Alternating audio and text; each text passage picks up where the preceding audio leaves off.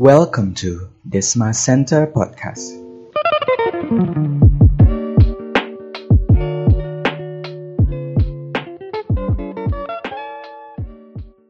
Selamat pagi, selamat siang, dan selamat malam pendengar dari Desma Inspira Podcast. Senang sekali kita bisa berjumpa kembali.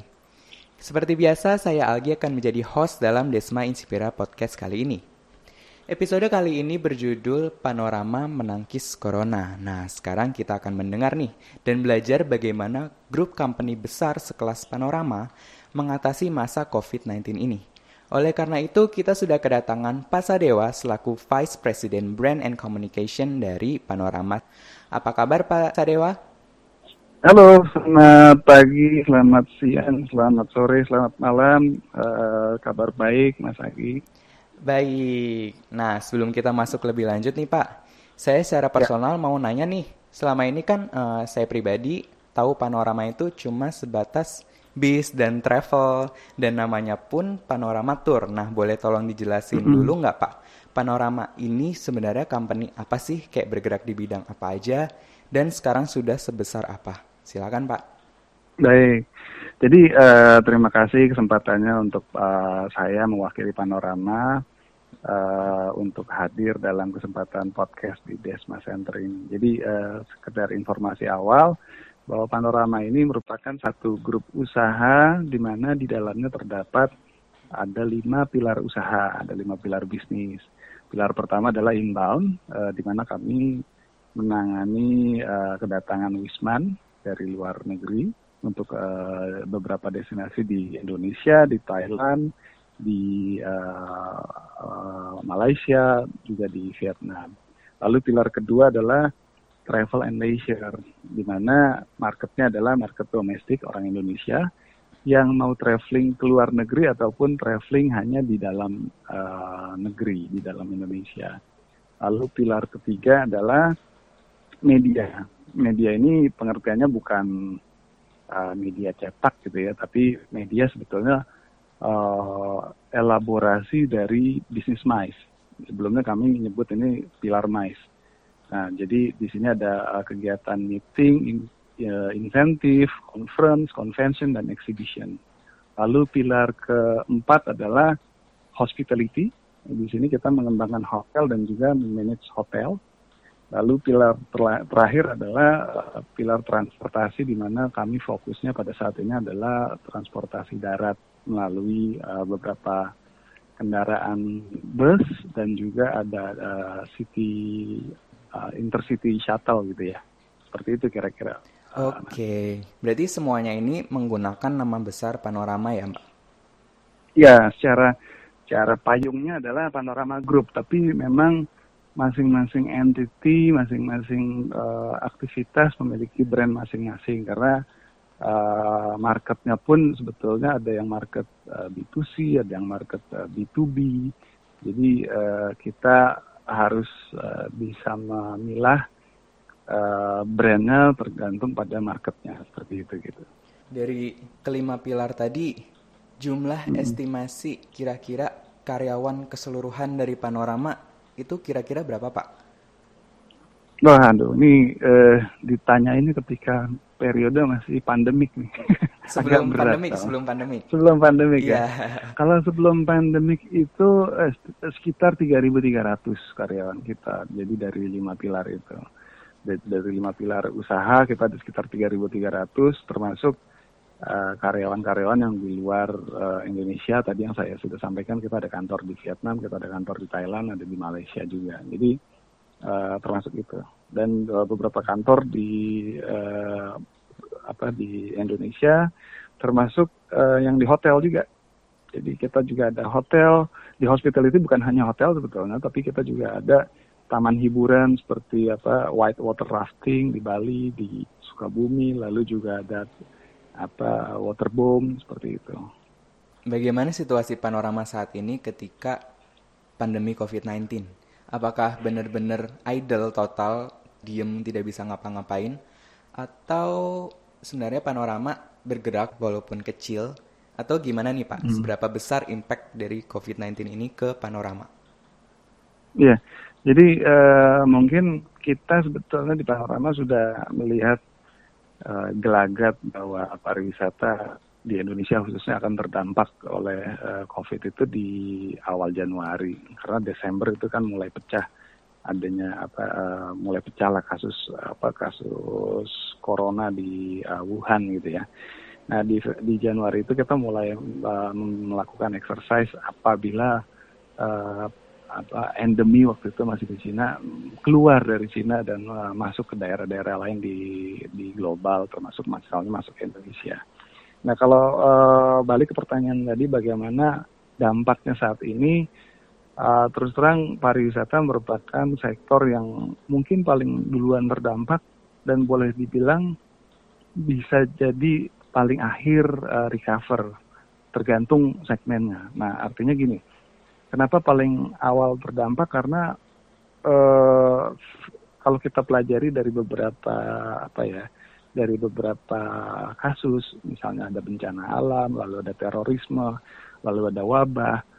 Uh, market rebounding itu yang paling lama adalah ketika ada kasus wabah, seperti waktu ada SARS, uh, itu juga perlu waktu paling nggak enam bulan untuk market rebound. Nah sekarang dengan kasus uh, corona kemungkinan uh, kalau data dari sih bisa sampai eh, uh, 35 bulan, jadi sekitar tiga tahunan gitu ya. Nah, jadi kalau dibilang yang paling terdampak betul karena uh, dengan adanya banyak restriction orang untuk uh, tidak uh, tidak melintasi uh, daerah atau tidak bisa masuk ke dalam satu negara atau dalam satu kota, akibatnya hakikat daripada travel yang adalah bepergian jadi ya selesai di sana. Nah, ini yang akibatnya kita paling terdampak duluan. Tapi e, kalau tadi saya bilang juga mungkin yang paling recover paling lama dalam konteks inbound. Tapi bukan berarti pariwisata secara overall yang paling nanti paling belakangan pulih. Bisa jadi setelah katakan PSBB ini sudah diselesai dan dicabut, uh, bisa jadi kan akan ada banyak pergerakan karena orang mungkin bosan di rumah ya. Iya, jenuh. Jadi mereka ya mereka jenuh akhirnya mereka pergi keluar. Tapi ini sesuatu hal yang memang harus kita uh, antisipasi. Artinya harus benar-benar uh, dikontrol bagaimana ketika uh, apa PSBB dicabut jangan sampai ada overcrowded di dalam satu destinasi wisata. Sekarang ini mungkin kalau bicara panorama bicara running capacity mungkin less than 10% kali ya. Cuman kita uh, karena karena menurut saya faktornya karena adanya pembatasan-pembatasan bepergian. Tapi ketika ini sudah dicabut, kemungkinan dari segmen corporate travel akan mulai uh, tumbuh lagi baru mungkin dari corporate travel baru bisa masuk ke leisure, lalu baru masuk bisa ke insentif, lalu bisa masuk ke inbound seperti itu kira-kira. Oke, kalau untuk saat ini bagaimana panorama mengatasi tidak adanya income, sedangkan cost dari perusahaan terus berjalan nih Pak?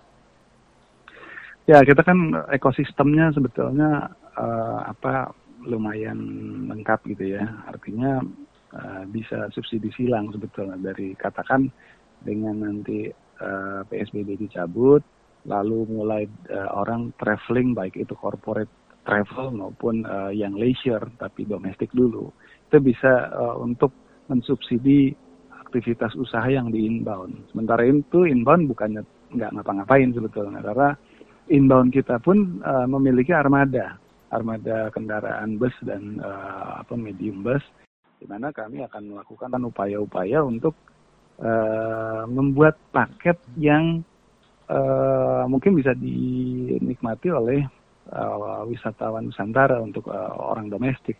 Katakan kita bikin paket wisata ke Dieng seperti open trip, tapi kita bikin bukan cuma open trip tapi juga nginep juga atau pergi ke Jogja seperti itu. Cuman dengan protokol kesehatan yang uh, yang ada gitu ya, supaya uh, ya tidak menciptakan klaster-klaster baru corona selain dari tadi masalah uh, subsidi kan kita juga ada hotel. Hotel pada umumnya kalau dilihat trennya mungkin nanti dengan selesainya uh, restriction ini uh, tren awal mungkin orang bukan pergi langsung mungkin dari Jakarta ke Bali mungkin enggak tapi bisa jadi orang ke Bogor dulu inap gitu kan inap di Bogor. Jadi tren awal adalah staycation, mereka nginep di hotel. Kita manfaatkan bagaimana hotel-hotel yang kita miliki di beberapa daerah di Indonesia untuk bisa uh, mengabsorb ini apa kejenuhan orang di rumah jadi nginep di hotel kira-kira. Jadi itu bisa jadi uh, apa growth uh, growth awal gitu ya. Dan termasuk juga dari sisi transportasi karena hmm, transportasi sendiri dengan adanya apa uh, pemberlakuan PSBB uh, ada banyak keluhan di mana uh, berkurangnya mungkin moda transportasi publik. Akibatnya ada beberapa perusahaan yang akhirnya uh, apa menyewa sewa bus dari kita gitu loh. Untuk jemputan uh, untuk untuk jemputan karyawan yang untuk ini untuk industri-industri yang nggak bisa berhenti ya. Akan ada iya. sembilan sektor kalau misalnya nggak boleh yang boleh tetap ber, apa, beroperasi sepanjang masa PSBB. Ketika PSBB ini nanti selesai kan ada nih beberapa orang beberapa media yang lagi boomingnya sekarang tentang konsep new normal. Menurut ya. Pak Sadewa sendiri uh, new normal ini positif atau negatif sih atau malah biasa aja nggak keduanya? sebetulnya mungkin uh, normal ini sesuatu yang kita pernah rasain gitu ya. Cuman uh, waktu itu mungkin ketika bom Bali lah gitu ya, bom Bali ada satu kondisi di mana kita ketika teror terjadi kita jadi takut gitu kan. Tapi setelah uh, bom terjadi ada misalnya dicek masuk apa-apa mesti pakai apa dicek lewat metal detector, terus dicek uh, tas dibuka, kan itu semacam new normal juga kalau kita masuk ke mall misalnya gitu ya. Nah ini akan berla terjadi new normal seperti itu, artinya ini sebuah keniscayaan. Cuman dengan dengan uh, new normal ini apa yang akan terjadi? Menurut pandangan saya uh, pariwisata mungkin akan dari sisi scale akan berkurang mungkin sehingga sekitar 75 persen dari uh, jadi berkurang 25 persen jadi menyisakan sekitar 75 persen dari total biasanya apa ya uh, orang traveling itu kan kalau nggak salah data dari UNWTO udah sekitar 1,4 uh, miliar orang gitu ya. Jadi uh, pengurangannya mungkin 25 persen, jadi sisanya sekitar 75 persen. Dan uh, tren kedua adalah uh, orang akan lebih bicara tentang uh, quality tourism. Jadi nggak uh, bicara lagi yang Instagram Instagramable. Jadi akibatnya satu destinasi penuh gara-gara lagi happening di sana. Karena kesadaran yang harus ditumbuhkan adalah uh, jangan pergi ke daerah yang penuh justru, tapi nikmati uh, quality time uh, di satu destinasi yang sepi, yang bisa engage dengan orang uh, lokal, yang bisa uh, pelajari nilai-nilai dari satu daerah lokal. Jadi mungkin trennya ke sana. Kalau dari panorama sendiri dengan adanya new normal, apakah nanti ke depannya bakal ada punya protokol khusus atau malah mungkin nanti tercipta inovasi-inovasi baru gitu, Pak? Ya, kalau protokol kita bekerja sama dengan uh, asosiasi, bekerja sama juga memberikan masukan kepada kementerian. Uh, jadi uh, kami juga sebagai anggota dari WTTC juga uh, masuk ke dalam tim uh, task force untuk COVID global gitu ya, memberikan data-data, memberikan masukan.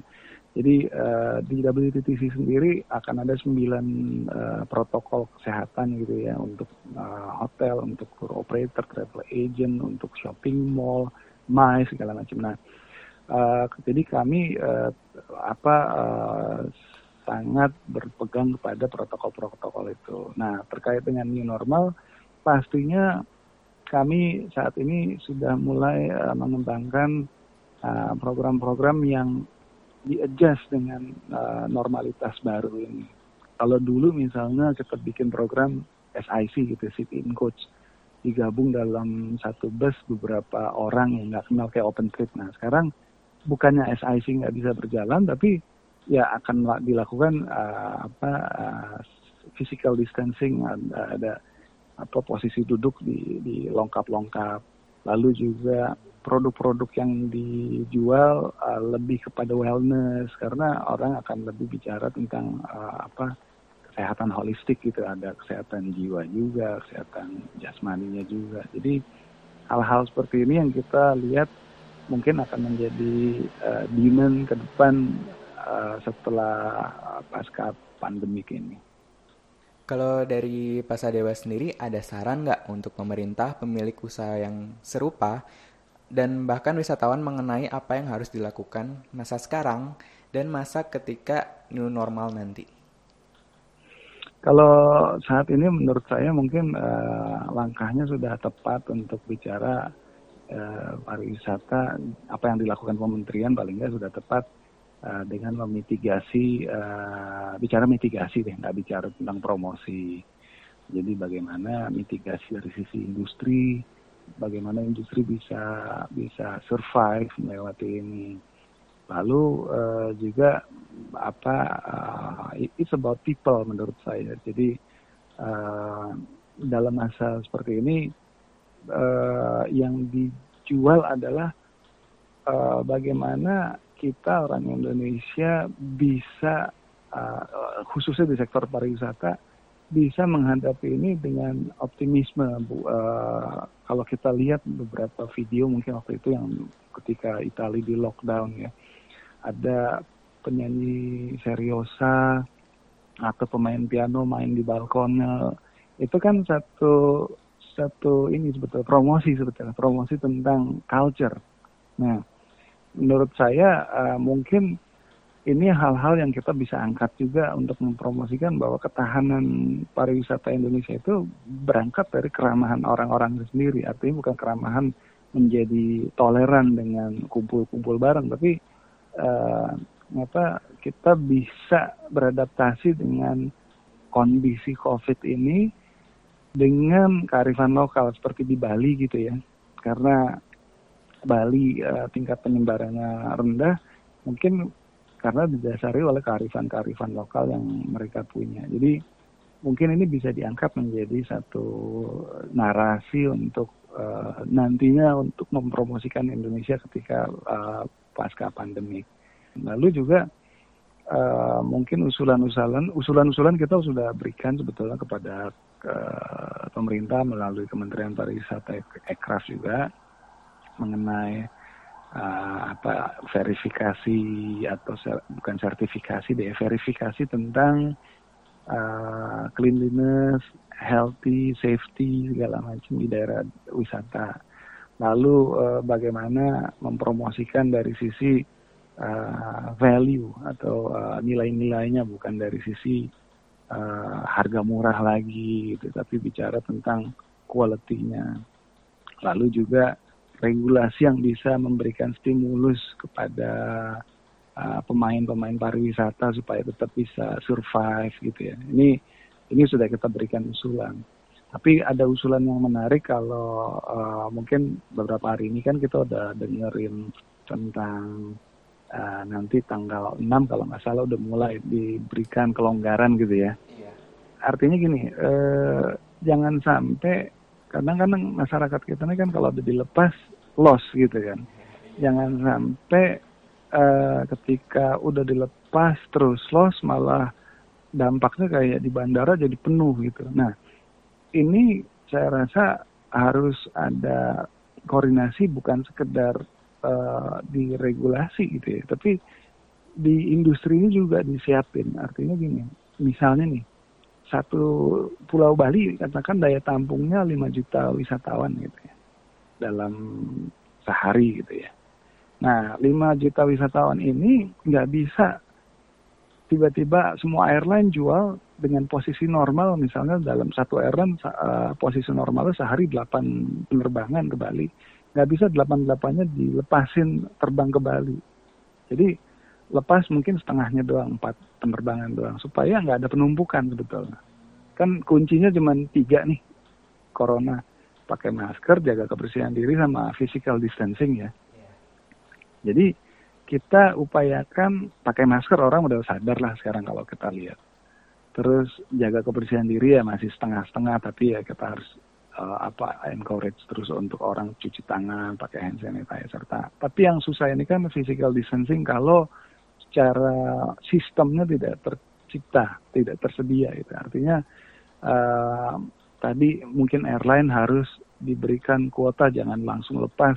100% penerbangan jadwal penerbangannya tuh di, di, di, dilepas semua tapi mungkin cukup cukup 50% ditambah lagi mungkin kerjasamanya dengan dengan OTA OTA juga harus dikasih kuota supaya uh, nggak full banget orang akhirnya cari tiket uh, semua lewat OTA intinya tidak ada penumpukan nah katakan sudah sampai orang di Bali itu mendarat ada 5 juta orang gitu di Bali kita ada Ubud, ada Seminyak, ada Legian, ada Kuta, ada Jimbaran, segala macam. Tapi mana tahu ternyata orang pada ngumpul semua di katakan di Seminyak gitu kan. Nah ini menurut saya harus ada kerjasama dengan uh, operator handphone gitu ya, atau ada perusahaan IT yang bisa membaca daerah mana yang uh, penuh. Mungkin berdasarkan tadi uh, IP telepon. Makanya saya bilang pakai operator telepon biar ada kerjasama. Jadi daerah mana yang merah katakan gitu kayak kita ngelihat Google Map daerah mana yang macet kita nggak akan lewat daerah macet. Nah dengan adanya IP yang di ping dari handphone itu kan kelihatan daerah ini penuh, daerah ini mungkin kuning, kalau kuning mungkin masih bisa, daerah hijau tuh berarti kosong. Jadi orang ketika nanti sampai di satu destinasi wisata dia bisa lihat pakai aplikasi tertentu oh daerah sini penuh jangan ke sini deh kita cari yang kosong nah ini sesuatu yang uh, ngerubah tren juga kan yeah. dengan normal ini orang akan nggak lagi nyari yang happening apa sih ini lagi di Jogja orang akan malah melihat oh sana lagi rame jangan deh besok aja deh gitu. Ini kan artinya dengan new normal ini juga menciptakan destinasi baru sebetulnya. Yang tadinya nggak laku jadi laku. Tadinya nggak laku karena mungkin sepi. Tapi karena orang sekarang justru nyari physical distancing, justru yang sepi jadi didatengin gitu kan. Nah dengan didatengin ya hopefully si pemilik destinasi itu, pengelola destinasi itu bisa memperbaiki fasilitas, bisa dapetin uh, ekonomi impact dari orang yang datang. Nah di situ mungkin malah ada semacam apa ya uh, peningkatan secara gradual gitu ya, yang tadinya nggak diperhatikan jadi secara apa secara ekosistem marketnya memang belok ke daerah-daerah yang sepi malah makin baik gitu loh. Mungkin itu juga jadi masukan bagaimana mengenable data dari mungkin handphone yang paling gampang ya dibikinin satu aplikasi simple supaya uh, semua orang bisa akses daerah mana yang penuh daerah mana yang sedang daerah mana yang sepi kayak gitu kali mas Oke, baik. Terima kasih Pak Sadewa sudah meluangkan waktunya, sudah mau yeah. berbagi bersama kita.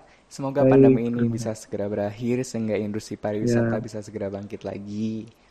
Ya, semoga semua uh, sehat-sehat termasuk rekan-rekan di Desma, termasuk pendengar juga nih. Amin. sehat dan apa stay safe deh. Jangan, jangan lupa physical distancing. Siap, Pak. Pendengar, sekian podcast kita kali ini. Saya Agi pamit undur diri. Bye. Oh ya, apabila kalian memiliki opini dan pendapat untuk berdiskusi, kalian bisa menyampaikan segala pendapat kalian dalam kolom komentar sosial media kita di Instagram, Facebook, atau LinkedIn dengan cara mengetikkan Desma Center dalam kolom pencarian. Kami atas nama Desma Center mengucapkan terima kasih dan sampai jumpa pada podcast selanjutnya.